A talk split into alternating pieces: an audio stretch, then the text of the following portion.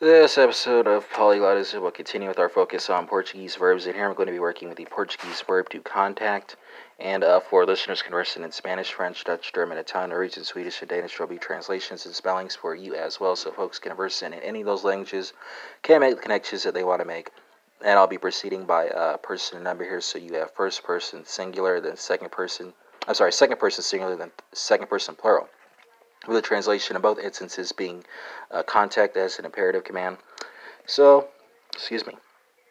Portuguese folks will take us away here, and that's going to be a uh, contact a and contactai. Stemmer is C O N T A C T. Edings are A, then A I. French folks, let's go from Portuguese to French. That's going to be contacte and contactez. Stem here is C O N T A C T. Edings are E, then easy. Dutch folks is going to be, let's go from uh, French to Dutch. It's going to be uh, neem op, spelled N E E M space uh, O P. Uh, German folks, let's go from Dutch to German. It's going to be her and kontaktiert. So stemmer is K O N T A uh, K T I E R. Endings are E then T.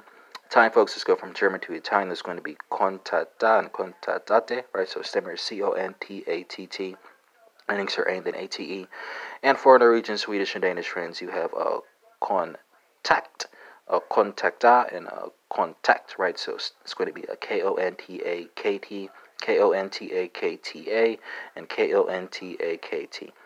Uh, Spanish folks are working with a cognate, uh, cognate uh, with the uh, Portuguese infinitive, so contacta and contactad. And that concludes this episode of Polyglotism, uh, which focused on the Portuguese verb uh, to contact them. We had comparisons to Spanish, French, Dutch, German, Italian, Norwegian, Swedish, Danish, and this episode is in English, so that's 10 for you right there.